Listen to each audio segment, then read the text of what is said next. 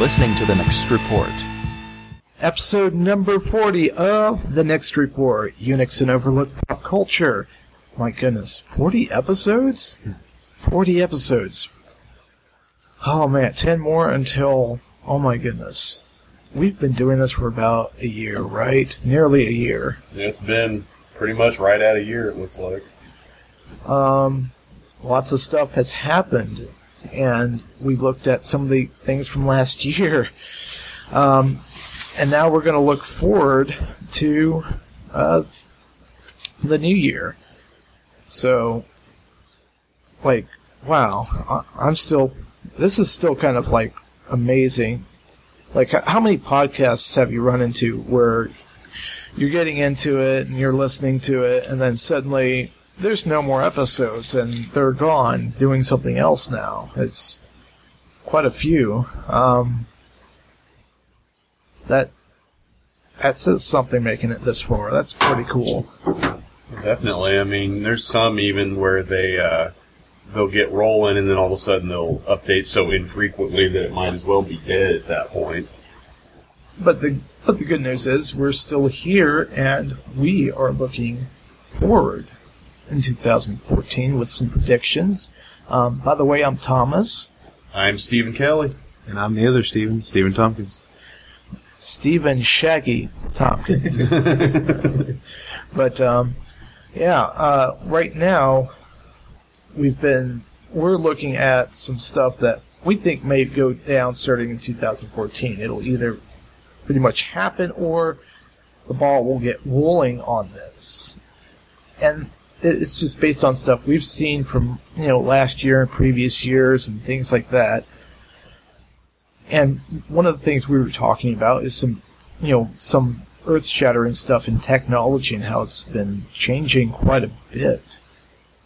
One of the things I see happening right now is like low power devices in computing. They're becoming powerful enough, yet sipping electrical power. I, I see that kind of taking off, really taking off, especially with Google's Chrome-based devices and everything else. I've I've got a Chromebook, and all all I think it needs are a few more tweaks, and it'll be ready for regular consumption. Not that it isn't being consumed already. Um, like thoughts on this? What do you think's happening in that realm of things right now? Well, I mean, if, if my uh, if my laptop ever breaks or anything, I'm probably going to go with something like what you you're running over there because, to be honest, the only thing I use my laptop for is putting stuff up on my blog and surf like surfing the internet. Basically, I don't play games on it or anything. It's not you know I don't need a gaming laptop for the most part. So I think you know for me something like that or a tablet is going to be the way to go and I think anymore, you know, the prices are coming down to the point where they're affordable, and you're not just getting some awful netbook like they had there for a while. like, so I know they had ones there for a bit that were like glorified cell phone, like huge cell phones, basically, uh, you know, circa 2009 or something, and they ran horribly. But you know, now you can get ones that actually are optimized for the internet and actually run well. So it's looking good for that kind of stuff. Um, like we talked about in a couple episodes ago about the Raspberry Pi, um, how people are doing all kinds of th- crazy things with them, even adding webcams, putting together robots with them, Tablets. even a tablet they're- they put together with with one with a cool wood casing or wood themed casing. Was that actual wood they used, or Yes, that's actual wood. I don't remember the type of wood. I'd have to look it up again. But it is actual wood. He used a, uh, like a, uh, um, what's it called? It's a specific, um, specific brand of knives. Wow. So, I, I- you know, we, we talked about Chromecast a little bit last time too. Those type of things that are that's going to kind of enable this type of stuff. I see I see more mobile type devices that can turn into stationary desktop workstations with peripherals. I, I think peripheral markets are going to be taking off because of all this. Because now people are like, oh wow, what else can we do in as tight and compact of a space as we possibly can? And maybe even machines get more powerful because now they're going to actually push them to their full potential. Because let's face it, I have a desktop that we record this on. It's got 8 gigabytes of RAM. It's got a video card that has 1 gigabyte of RAM inside of it. And the only thing that can really, really push this machine is some hardcore games, uh, virtualization, and emulation of other entire systems. And that's really the only thing that can push it to its full potential at the moment. So, and it gets to the point where people are like, well, what's the point of having something this powerful if all I do is jump on Facebook all the time or jump on Twitter? So I, I'm honestly seeing that happening, and and ga- the gaming sector I see kind of changing too, as well as um, you know you're going to see more issues worldwide with uh, other groups, extremist groups, and everything else. Um, which one shall we do first after this? I kind of jumped in there. I don't- you mentioned the gaming sector on low power, lower powered devices. I don't know if uh, you guys have looked at anything uh, about the NVIDIA Shield. Huh. It's basically like a little phone. Uh, I, I didn't really do much research on it, but I, I've got the page up right now. Um, and uh, one of the capabilities that's in, like in big letters uh, on Google is you can stream games from your gaming PC if you have an NVIDIA graphics card to your NVIDIA Shield, which is basically like it's it's a little Android tablet thing with a controller attached to it and uh, I think that's pretty crazy. See right there. That's pretty crazy looking. Well, that that streaming stuff seems like that's uh, a big thing now because uh, the PlayStation 4, I know, you can uh, if you have a PS Vita, you can do a similar thing to that where you can basically the PS4 acts like the main processing unit, and then it streams the games to the handheld. So that that's kind of a technological thing, you know, they've been hinting at for a while. I remember there was this uh, like vaporware game console called the Phantom, and that was supposed to do something like that. That was a if you want to look up something ridiculous, that company li- like scammed people for years, and nothing ever came out. Called as far as I know, and if something ever did, it bombed immediately. But they were supposed to be like a streaming company like that, and now you're all of a sudden, you know, a few years later, you're starting to see companies actually doing that. This thing has like an NVIDIA Tegra quad-core mobile processor with two gigabytes of RAM, and Tegra has you know their NVIDIA's GeForce GPUs inside of them. This one 72 core in this case, which It's a lot more than the previous Tegra 3. My fiance's tablet is a um, uh, Asus Transformer Pad Infinity, the TF700T, and it's got a Tegra 3 in it. And the Tegra 3 is a very capable little little processor. It's it's a quad core with a backup processor, a gig of RAM, uh the whole nine works. And uh, the Tegra 4 has improved so much on the Tegra 3's capabilities because I, if if I remember correctly, the Tegra 3 only had 12 cores for the graphics side, just along just as similar as the Tegra 2 did. But now with the Tegra 4 having 72 cores, not only would you be able to play games natively on it, you can stream games to it and whatnot, just like with the NVIDIA Shield. so like like we're going to see more people try their hand at mobile gaming or putting together game consoles too on and everything else and that that's going to be very very interesting. Um, and speaking of gaming um, uh, linux-based gaming um, tompkins you said that you're, you're thinking this is going to start taking off in the near near futures thanks to steam.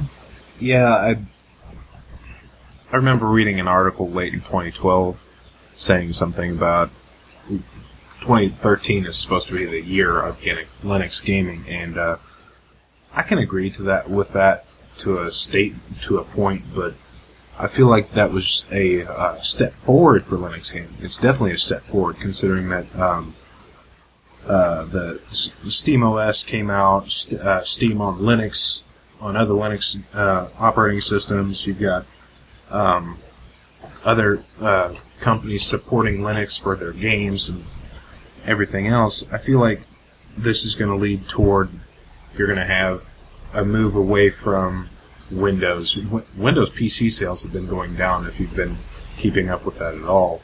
And Intel, a big chip maker, has decided to drop uh, from making x86 processors for Windows PCs for like the mobile mobile space, and now they're going to ARM, if I'm not mistaken. So maybe there might be something along with that with uh, gaming on tablets. I mean, like like we just said, the NVIDIA Shield is a pretty crazy product. You've got things like the uh, uh, Razer has a gaming tablet where you can attach a controller to each side that's got dual analog sticks and your your standard buttons and everything else. And it's an x86 tablet, just like uh, the Surface Pro, which I believe the Razer tablet was about hundred dollars, and it came with like a Core i5, two or four gigs of RAM or something ridiculous, and 64 gigs of flash storage. I mean, it's just it's crazy what things are going towards, and I feel like um, Chrome OS could probably even have some games coming out soon. And the PlayStation 4, I don't remember if we've mentioned this on a previous uh, previous podcast or not, but it's based around the uh, FreeBSD kernel. Yeah. And I, the epi- episode zero, where it was more of a pilot than anything else, we were talking about Steam when it was when it was out in beta land, basically. Basically, and and you, you remembered some of the games that they had, and you're like, oh, I, you played a few of those. I'm taking it. Yeah, th- they had they had some of the games in that initial. I don't remember exactly which ones we discussed, unfortunately, but I know that that initial batch that we were looking at, there were some pretty good indie games that they had launched on Linux. So, and that was the the problem I always had with Linux gaming was that nothing, no companies hardly at all supported it, and now you're starting to finally see. It's kind of like how Mac, you know, gaming was back in like like you know. Not quite ten years ago. Well, more or less, I guess Mid to ten, uh, mid 2000s, Yeah. something like that. nothing was available on Mac, and now you're seeing that, like Linux finally getting the nod. So it's starting to kind of even out to where Microsoft doesn't have the monopoly that it has had for so many years on gaming. People can because it used to be, you know, if you were wanting to play games on your computer at all, you pretty much were you had to have Windows no matter what. So luckily that's spreading out a little bit. Well, Steam has really spearheaded that movement, and I personally, uh, when Steam started coming out with Steam for Linux, I was able to beta test it for I don't know how long, but I, I played Portal, which original was one of the originally released games that Valve had released. Uh, Half Life, which um, has some ridiculously low um, requirements, cons- but that's mostly because it came out in what '98. Yeah, it's it's an older game. That was when I was about seven years old. to put that in perspective. Uh, but that, along with uh, their newly released Dota 2, which came out in I can't remember if it was late 2012 or early 2013. That's on Linux. Almost all of Valve's software is now on Linux, and it's just I feel like this is going to go far, very far. Well, and with Steam boxes and and Valve trying to do the experimental thing and say, you know what, maybe we shouldn't compartmentalize gaming consoles. Maybe we should create a standard for them and then let OEMs put them together with you know our OS, Steam OS, and everything else. Um, this is there are some people who are you know not seeing how it'll disrupt the market, but but you're ta- you're taking things out of Nintendo's hands, even Sony's hands, and even Microsoft's hands, regarding consoles as well. So this things I think are going to get very interesting. Um, speaking of interesting and not boring, um, over overseas we've got the how do you pronounce that by the way Sochi Olympics. As far as I know, Um, this is like the winter winter Olympics basically, right? Yeah. Um, um, there's been dire predictions over there because of, and we mentioned the Boston bombings too Yeah. last episode, and that kind of ties into this one too.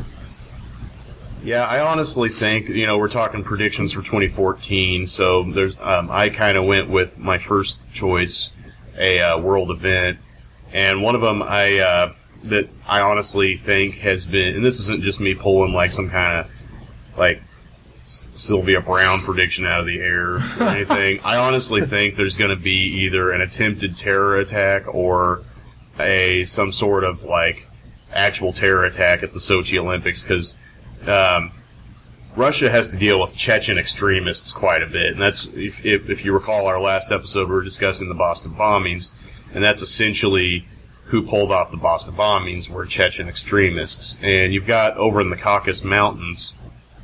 Um, there's a lot of people that live in the woods, basically, that are uh, uh, Islamic extremists, basically over there. And recently, there was a uh, like a terror attack on a uh, train station, I believe, by some suicide bombers and high-ranking jihadis within the Chechen arm of you know these groups has been saying that they're going to do something at the Olympics, and you know.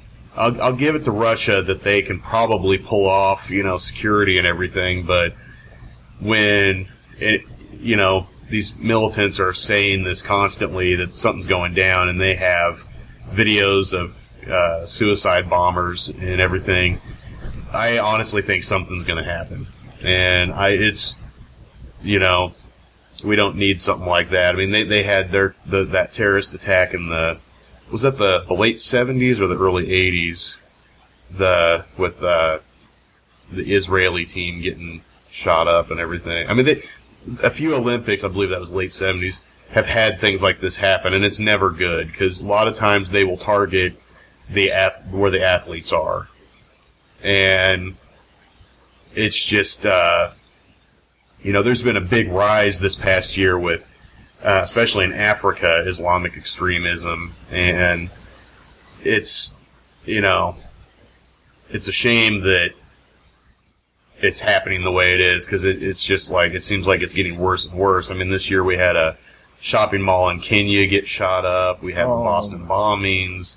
Uh, part of uh, um, a big city in Nigeria got attacked. You had a few countries like Mali basically end up. The French had to go down and uh, fight off attacks in Mali. So I mean, it's it's looking pretty rough, and you can tell that a lot of these groups that may or may not be Al Qaeda um, affiliated are planning these attacks to kind of coincide with each other. So like that basically this is going to get interesting to me. I would wonder if I were to basically pull off an attack like this, why why go out in the public and say we're, we're going to basically we're going to blow shit up, we're going to blow shit up. That never made any sense to me. Well, they're they're basically doing their typical scaremongering stuff. I mean, they're they basically said, you know, nothing's going to happen as long as you uh, retreat your your settlements out of where we are. Basically, you know, this this uh, ultimatum to try to get them to back out. It's kind of like how uh, it's a similar situation to how Israel has occupied Palestine, and so they the Palestinians shoot rockets across the border and stuff like that. Russia has to deal with basically the exact same situation where they are, and you know, and it's just it's.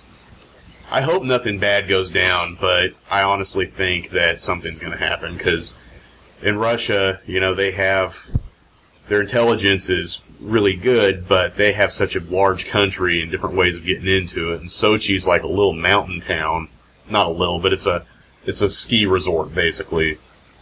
So I don't know. On the brighter side, though, one thing uh, with those Olympics to to, to look into is: uh, Did you guys hear that the Jamaican bobsled team's going to be there again this year? Uh, if you remember the the movie Cool Runnings from the early '90s, um, they it was the story of the Jamaican bobsled team, and they've actually gone to the Olympics a few times since then. But the cool thing is, is they actually are going because of uh, microtransact, like uh, the like kind of like how Bitcoin is a different kind of currency. there was actually they qualified, and they haven't qualified in a while because you know, the whole thing with the Jamaican bobsled team is that they don't uh, they don't have snow in Jamaica, so for that team to exist is pretty crazy. so they uh, That is pretty ridiculous. they qualified again. It's the first time they've qualified since I think the year 2000, and they uh, they didn't have any money to go. So um, something similar to Bitcoin. It's a currency called uh, based on that internet meme uh, Doge or Doge, depending on I've heard it pronounced both ways. They have a thing called Dogecoin. And that, like, apparently the people that have that um, accumulated the equivalent of like forty thousand dollars on that, and then con- are in the process of converting that to Bitcoin, and then later that to uh, cash. That way they can send the Jamaican bobsled team to Oh, Sochi. wow. So that that'll be an interesting thing to look at. Huh. Wow. So I figured I'd throw in it something something nice. And if you guys haven't seen that Cool Runnings movie, it was a like one of John Candy's last movies. It was pretty pretty interesting. John. Candy was in it. Oh yeah, he that'd played. be a good movie. I mean, it was it's a stupid comedy movie, but it was it was pretty good. And with with with if should something go down, you know there are going to be more than just TV cameras watching too, which uh, brings things around to my next prediction. Basically, more there's going to be more new media on the rise. I've been noticing a kind of a trend where more people are getting tired of television networks and even some newspapers where they're looking at and going, this is the same stuff. They're not talking about certain things or they're leaving certain things out. And I was there, I know what happened, blah, blah, blah. And starting to see, I'm gonna, s- I'm thinking more and more, no, venues are going to be starting to pop up at some point. Um, not necessarily those who sell out like the Huffington Post did, but you know they're going to have their own points of view and everything else, and that'll be refreshing in a market that's just been kind of it needs to be crowded a little bit. Um, like, like I write for another website, and they're still kind of they've been there for a while, but they're kind of getting ready to take off a little bit. Um, Lee Field Report's been around for a while. Yeah, Um, but I have a feeling that's eventually going to start.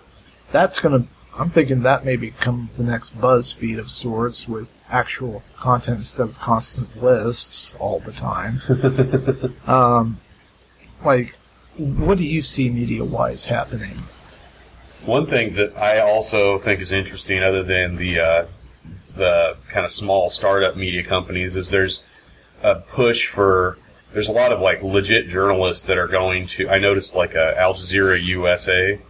Have you noticed that there's been like some really big um, people that have been going to that because unlike Fox News, unlike CNBC, unlike MS, you know, all those networks, they do the uh, just the facts style, which is what I prefer. I can't stand constant editorializing, and it's like other than the fact that the right wing media um, demonizes the word Al Jazeera because they, the Guardian and other papers in the U- UK falsely uh, labeled them as the network that showed beheadings on TV when it wasn't, and George W. Bush bombed all their their media installations when we invaded Iraq, and it just kind of he wanted a justification for that.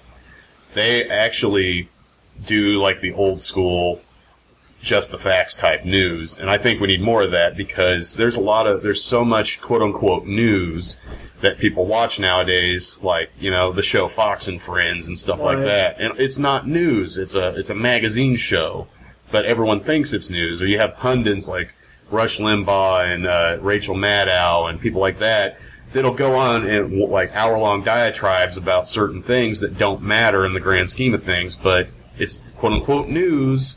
And I think a lot of the, this fa- like fake outrage that we've had lately, like the stupid Duck Dynasty thing, like is that's I could care less about that. Like I that's not news to me. You know that comes out the same day that uh, that Obama re-signed the uh, the military package that basically uh, gives unlimited detention to people if, if they so choose. Right. You didn't hear about that because everybody was flipping out about Duck Dynasty. Um, a friend of mine once joked to me, if you want to know when when lawmakers and when nefarious things are happening in the nation's capital, you know, start looking at that as soon as a celebrity scandal comes out. And, Oh, yeah. uh, I've been noticing that pattern as well, and more and more people are getting fed up. You, you mentioned, you mentioned, you know, a lot of, you know, people who are held in high regard in journalism going to, say, Al Jazeera America. There, there's also individuals such as Larry King, who was well known, highly regarded, who was on CNN for many, many years, and now he's on RT America with his own show, Larry King Now. Yeah. And you're starting to notice, you know, kind of that. Then again, RT, you know, kind of depends on, you know, what the show is and everything else. You know, I kind of, I still look at them with a grain of salt because, you know, this, this is basically, Ru- this is, you know, it's from a pro-Russian perspective, but And they have a little bit of baggage from the Cold War because they used to be like a a propaganda, like an English propaganda arm for Russia, but they've pretty much shaken that as far as I can gather. They don't do any of that kind of misleading stuff that they used to do, which is good. They've gone away from it. Um, S- Stephen Tompkins, what do you think about new media? Do you see any more of it happening? Do you see anything happening with it at all? I, I feel like it's gonna it's gonna grow. I I, I know it's gonna grow. It's um, just like you guys were mentioning about how uh, the media nowadays is focuses less on news but more on something that they dug up out of the trash and decided to report on it. Like for example, the, the dynasty thing, or uh, before that, it was uh, Meet the Kardashians. The Mm-hmm. I don't know what the deal is with Meet the Kardashians. I don't even watch that much TV, to be honest with you. Well, you've I- got the Paula Deen scandal. Oh yeah, I, I grew up. I grew up in a very liberal household, so I tend to lean to the left side of things usually. But my mom had a head on her shoulders as compared to some of the things that usually came out of my dad's mouth. So um, I, I learned to weigh the issues, and growing up, Dad would always watch one specific channel, usually Channel 10, KOLR 10, which was out of uh, Springfield, Oh yeah. or uh, Joplin. And um, he wouldn't watch KY3 because he absolutely hated them. And uh, growing up, I learned that that's probably not an easy way to focus on it, regardless of whether the fact that uh, KY3 or KOLR 10 or whatever channel you watch is uh, right wing, left wing, whatever. Most media, most common media stations out there don't really focus on many issues. It'll be some like uh, there was one wreck that happened that was out in the middle of nowhere, and they decided to cover that because like three or four cars were in it. I understand that that is a bad thing, and we should try to prevent that better, or maybe that's why they were covering it. But there are honestly more important things going on, and there's a bigger picture out there that I think should be focused on, rather than tidbits here and there, little tiny things. Yeah, like as Americans, we seem to be so ignorant to world events half the time that I honestly wish that local news would at least pepper in like a couple stories that relate to the world because you hear the only time people hear about world news nowadays is depending on what their favorite cable news station decides to rant about. So the, anytime you ever hear about world news is like when the Benghazi thing happened all of a sudden Fox News imploded because it was a, a giant scandal. You know, they want to they want to make Hillary look bad for the election, so 24/7 Benghazi, you know, was this a conspiracy against, you know, it's like yeah, there's that that sucks, but do you need to devote 6 months of your time to that?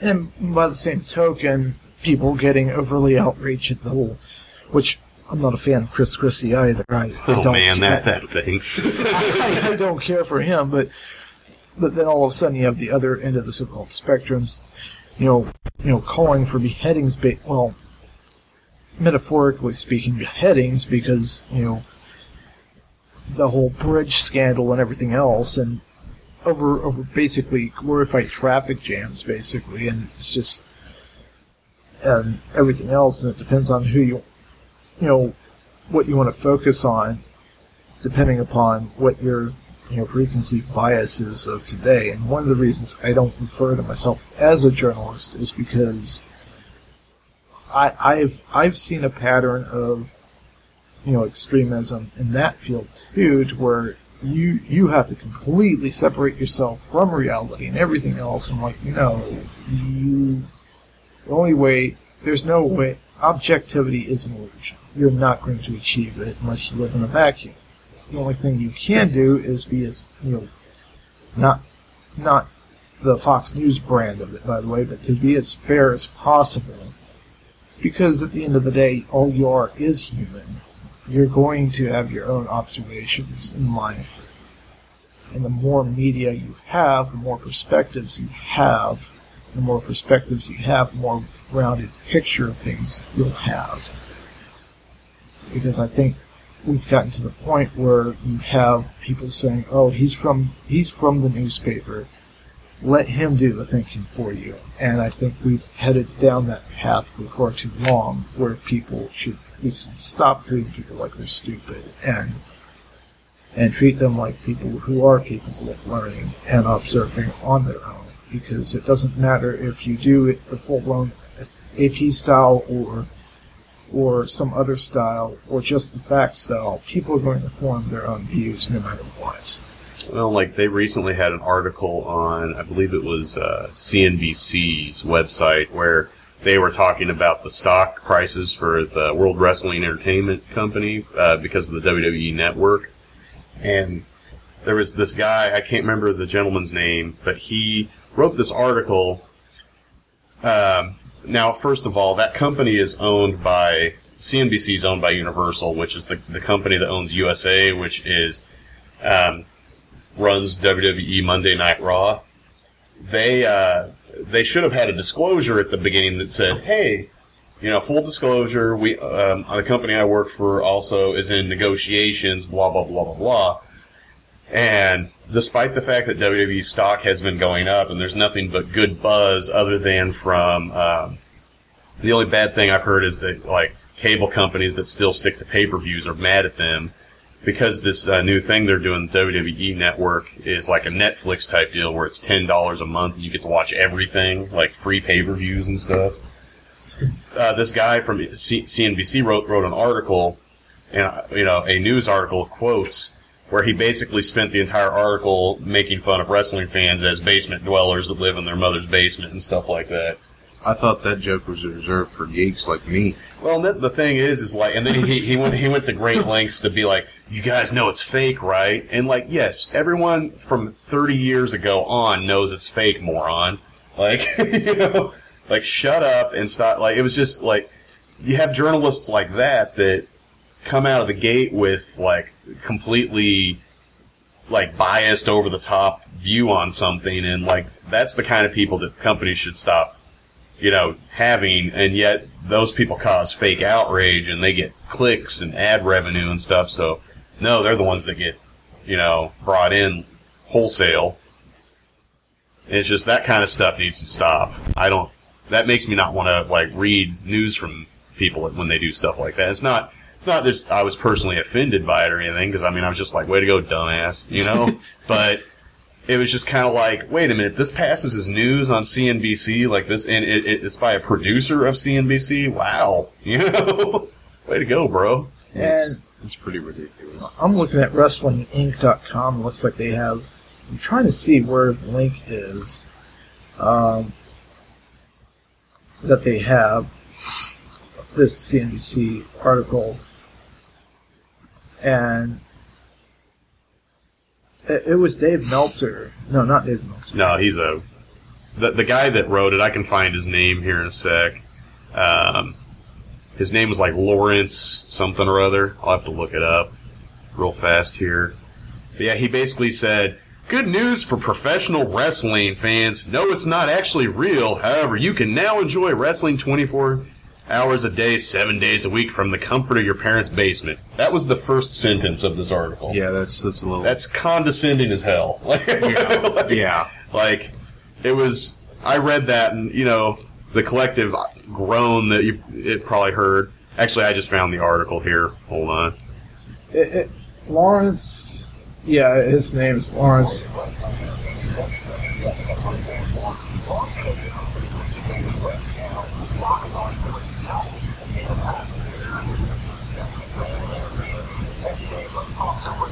But yeah, it's it's pretty pretty ridiculous that that was let through the whole thing. It's just kind of like it shows where old media is. Uh, Lawrence let Lew- Lewitinn, and it's funny because if you go to his Twitter, apparently everybody like crusaded against him on his Twitter, and he got Oh. mad and like threw a big fit about it and was like retweeting all the hate mail he was getting because he was you know being a troll and just feeding off of it basically. So it's Well, fun. From my perspective, um, things like Netflix, Hulu Plus, and then this new uh, World uh, WWE site that they've come up with, I honestly, I have both Hulu Plus and a Netflix account, Yeah. and uh, the things that you can't get on Netflix, you can probably get on Hulu, and the things you can't get on Hulu, you can get on the other one. And then if there's uh, people out there that want to watch like older wrestling uh, uh, specials, I'm pretty sure they're on there. Well, the thing with this that's the big disruption is that pay per views cost forty to fifty dollars each time. Oh yeah, it's ridiculous. Um, six hundred dollars a year is what it pretty much evens out to. You get all the pay per views with your subscription on this, so you're basically WWE gets because they they have to split the pay per view market with all these different companies. They only get to keep like fifty cents out of each person's transaction. This way, it's only ten bucks a month, but they're keeping ten dollars. So if they get a million people that sign up to this, they're getting, you know, split across 12 pay-per-views, they're getting like a dollar per person per pay-per-view as opposed to 50 cents.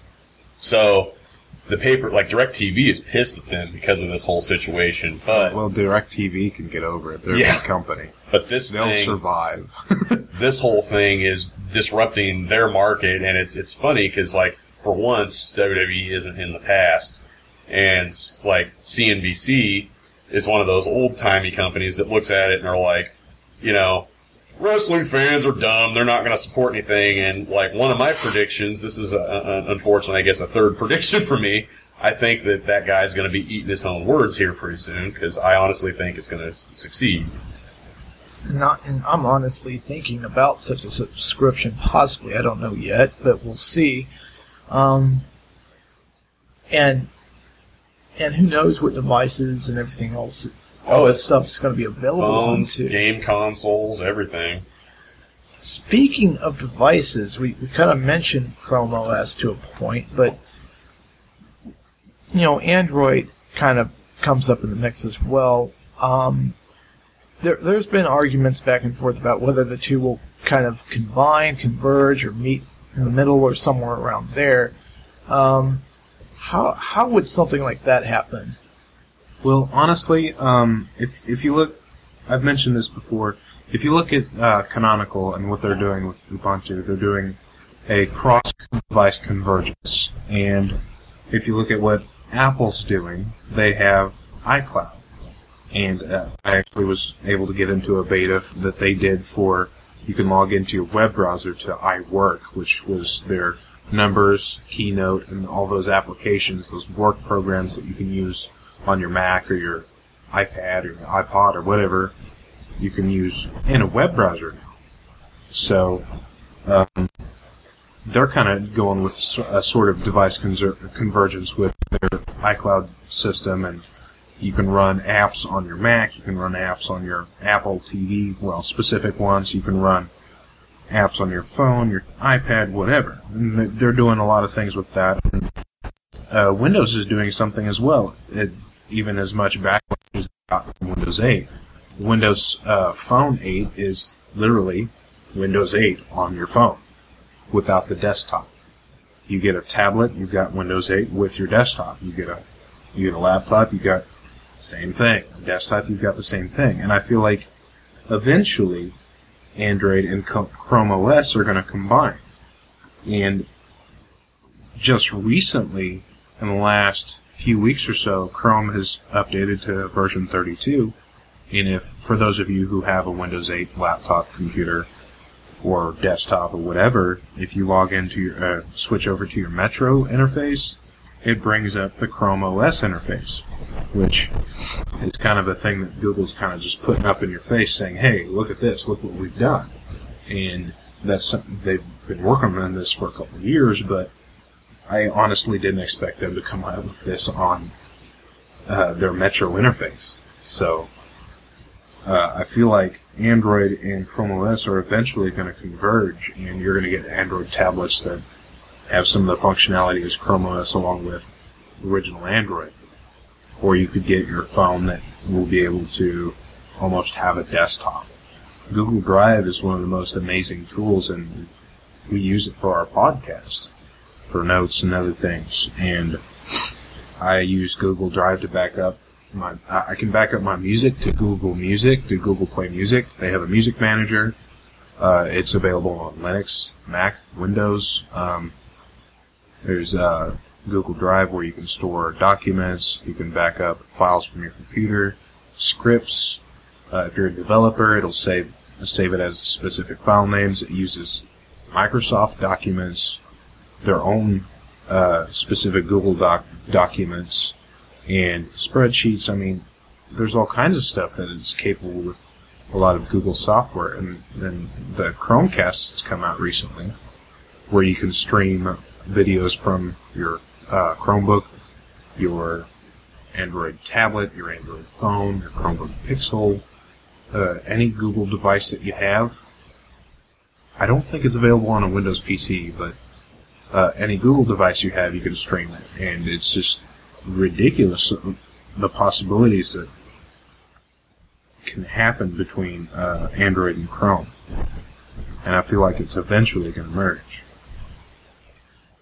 And I, mean, the there's been talk for a while of mm, they'll they'll kind of operate together, but not necessarily be the same thing. I guess I think I wouldn't be surprised if there was like this big old convertible Android type device that can be detached from the keyboard, but when you dock it, it'll bring up the Chrome OS interface as well. So I, I see more of that direction happening, but still, um, whatever's going to happen, it's not going to be boring to say the least. Like, like uh, the other Steven, I think he's you're the only one that doesn't own a smartphone at this point. No, I'm kind of a phone luddite. I don't really have the the the, the money for a data plan, and I don't honestly like the times I would use my phone. I'm I'm always at work, and I can't really have something like that at my job.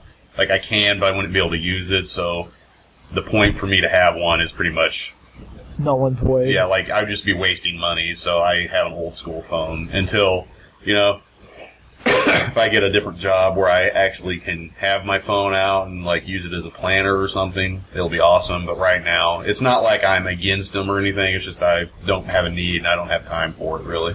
Yeah, pr- practical terms, and al- although with companies like Straight Talk having like you know forty-five dollar a month plans and everything else, and T-Mobile doing what they're doing with their whole quote unquote uncarrier strategy, that who, who knows what could happen in that area as well. Oh yeah, they're starting to realize that people aren't willing to pay hundred dollars a month for cell phones. So AT and T and their kind of ridiculous practices are starting to get kind of taken down a little bit. It looks like.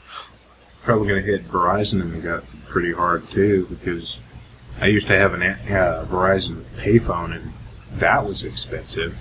Oh really? because you can I mean you can get like a fifty dollar boost card or whatever and uh, you can have different plans based on what it was but if you wanted a messaging plan like two years ago it was like 10 20 dollars a month Shoot. So it would automatically take that ten or whatever twenty dollars out of your fund, whatever you had in there. If you browsed the internet, if you had if you had a phone that had internet capabilities, but it wasn't a smartphone, it would charge you like a dollar by the minute. Wow. If you uh, wanted to, if you you had so many minutes that you could use, and then if you went over that, then they charge you extra. So I mean, it's just all these things, and Verizon's still. I like Verizon, but some of the things that they do, they have great service. Uh, their, their LTE coverage is amazing. It's really fast, but you're limited. You're Yeah. limited to five gigabytes a month, and if you've got a family of like four, that that five gigs is gone quick, and Verizon's going to be hurting because of companies like Straight Talk. And, uh, T-Mobile has a division that works with Walmart called Walmart Family Mobile. That's I'm- actually what I use. that's what I use as well. And uh, if you get a smartphone, which it's the same cost as if it was a like a mobile flip phone or whatever, you get unlimited data, unlimited text, unlimited talk, all for it's forty five dollars a month. And being a Walmart employee, you can get a discount, so it helps me out a lot. And my wife and I, we have two just standard phones, and we pay fifty-five a month for unlimited talk and text for two phones. So that's a lot better than what we were paying before with AT and T.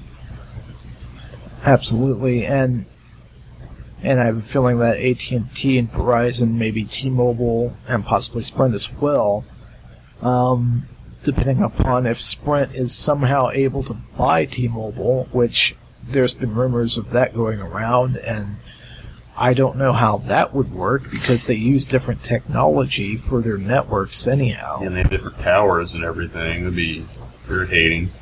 unless they were somehow, some way able to retrofit one of the towers to do just one, and that, or whatever, and phase one of the networks out, or combine, or combine the two, or something. Who knows?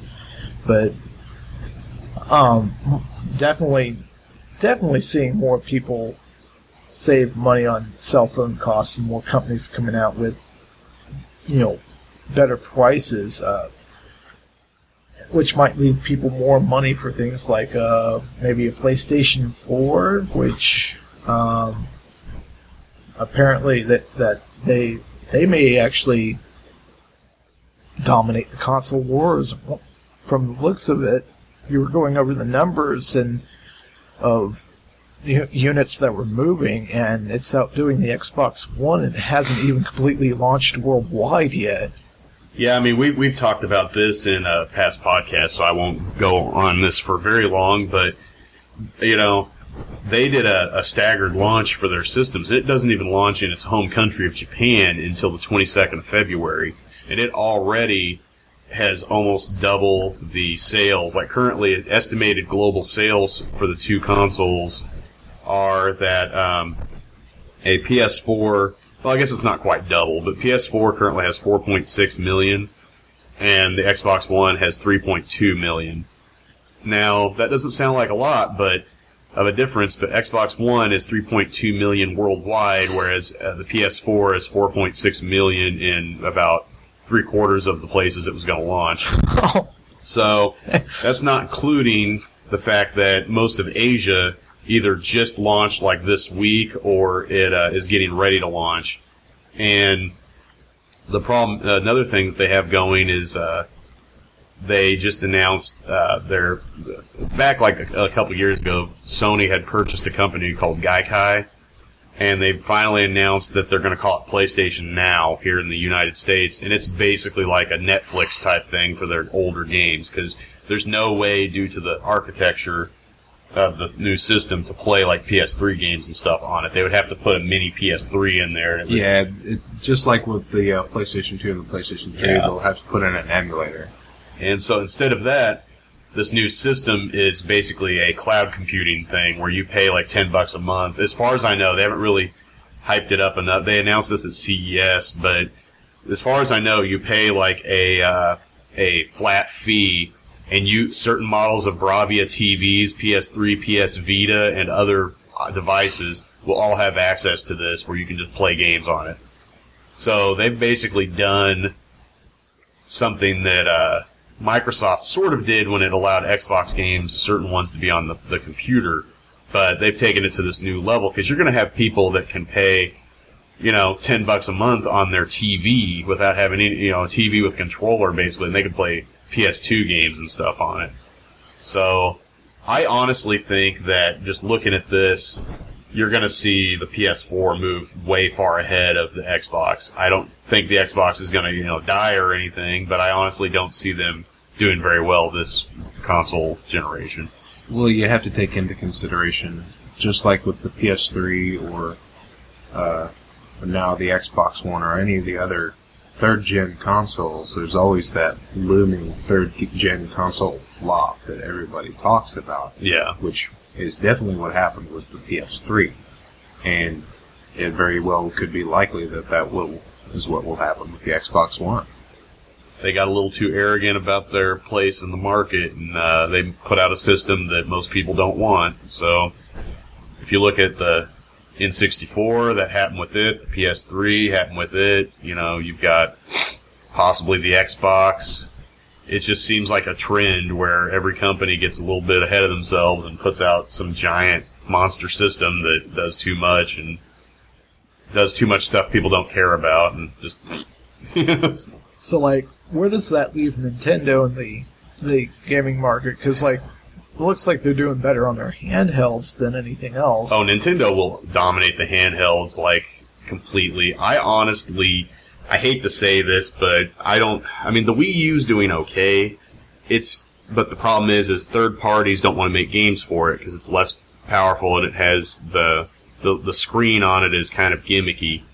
Um, you know, the Wii destroyed the other two systems last time, but instead of innovating again, they basically made a second Wii, and that's that's always been Nintendo's problem. Is whenever they strike gold, they'll go out, they'll usually follow it up with kind of a bland system, like the GameCube. I, I love the GameCube, but all it was was a updated N64 basically, and so they they I think that if when their next console will probably be something special again, but I honestly unless the Wii U can pull some really good games out of nowhere, I honestly don't see them doing a whole lot with it. I uh, would not be surprised if the Wii U disappears here before too long.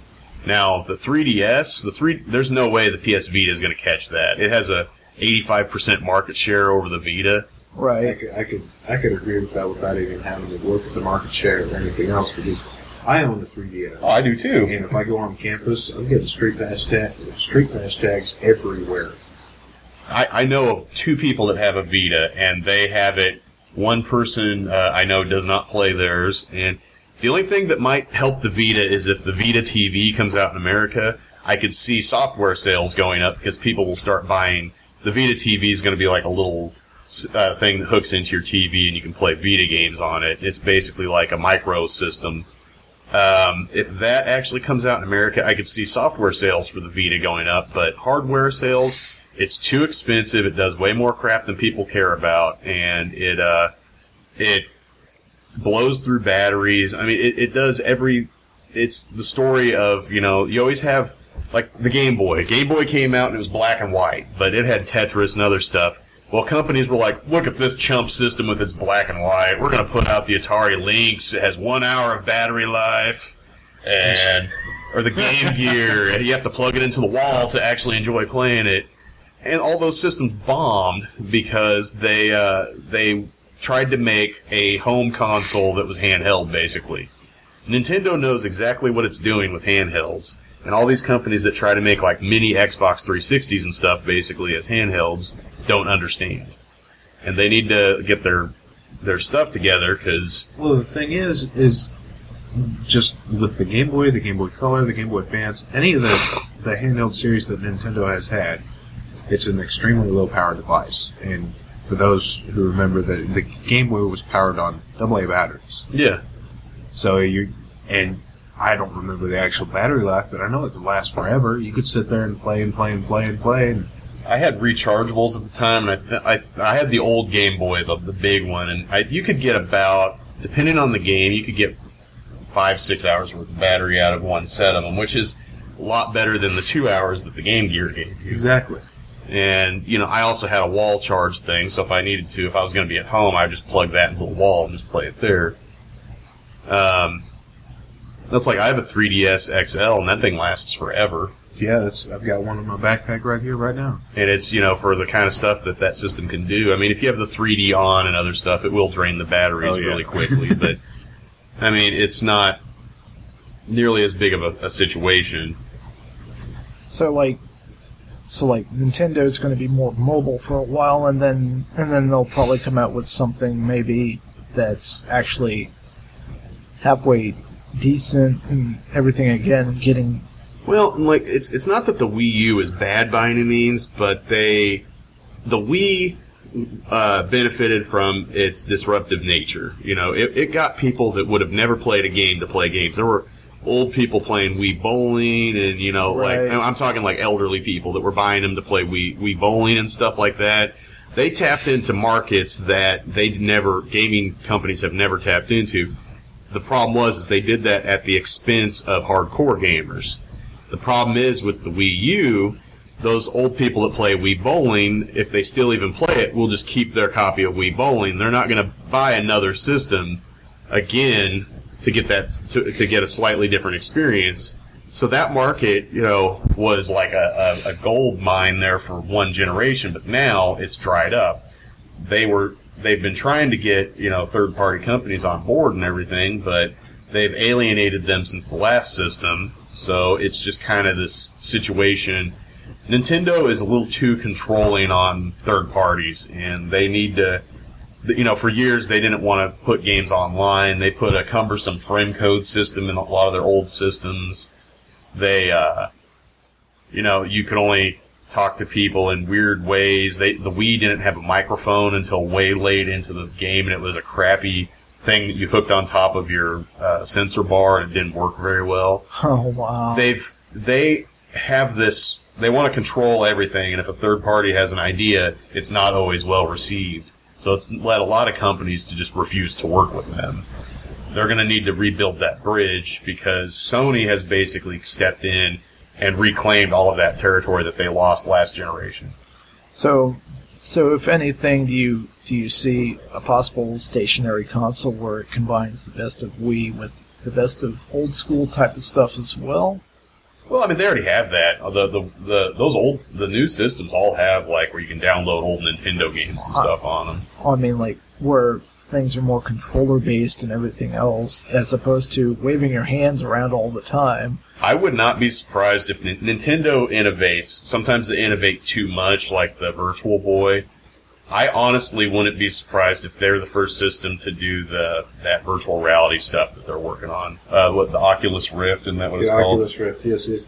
Uh, they've done a thing where they integrated the Oculus Rift with uh, Steam hardware, and it's supposed to be able to like work with Steam OS or something, I think. But uh, you can like play Half Life Two with the Oculus Rift, and you just you hold some like gun thing along with this big old visor thing that goes over your face, and it's ridiculous.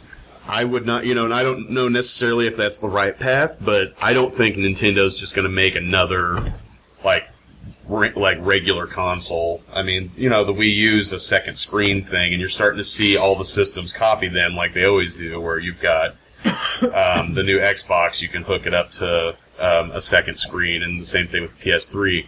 So I mean, You can even hook it up to your smartphone. oh yeah, They've got an app on on the Android market, and I think it's also on the iOS market called Smart Glass. yeah. You use your phone as your controller. So I, I honestly, I think the next step in gaming is going to be more immersive. Um, whether that means virtual reality type stuff or not, you know, I don't see Nintendo just throwing out a, a, like a basically a because there'd be no reason if they put out a PS like what, what's basically just a PS4 that plays Mario games. They might as well just switch to being a software company at that point because there's no reason. So I honestly think that they will go ahead and I, I you know I don't know when it'll be or anything like that, but I think that they're going to do something different. Do you think Sega will make a comeback in the console market? I don't think so. they lost so much money with the uh, with like the Dreamcast and everything that um, it I mean, I don't think it's out of the question completely, but I think they are they're pretty much set in their ways as a software company at this point, and like anything that uh, I think it's just kind of wishful thinking from people, unfortunately, and like you know the market right now, it can't really justify more than you know the amount of systems that we have, so them to suddenly put a fourth contender in there, I think that'll just make fans mad. Well, a lot of Sega games are on the Nintendo market, like Oh yeah, Sonic, uh, your Sonic Hedgehog games, or uh, anything related to that. All those are on. You can get the old virtual ga- uh, games on the Virtual Console, or uh, they've released the newer games for GameCube. It started. I think it started back with the GameCube, is when they really started have, just working primarily with Nintendo. Well, um, th- this this episode's been like we we've gone fairly far over, but we covered a lot of good topics and everything else. Next episode, we we'll get more into new media and how to get started and some pitfalls to avoid when doing that. Um, our website is thenextreport.com. If you want to leave feedback for this show and other shows, uh, feel free to leave a message in our inbox at 660-474-0345. Um, leave us a message. You could be on the next episode where we cover your feedback. And we are also all over the place on social media. Our website, thenextreport.com, lists all our social networking sites in the left bar. Um, entertain yourself, educate yourself, empower yourself, and we'll see you next week. bye bye.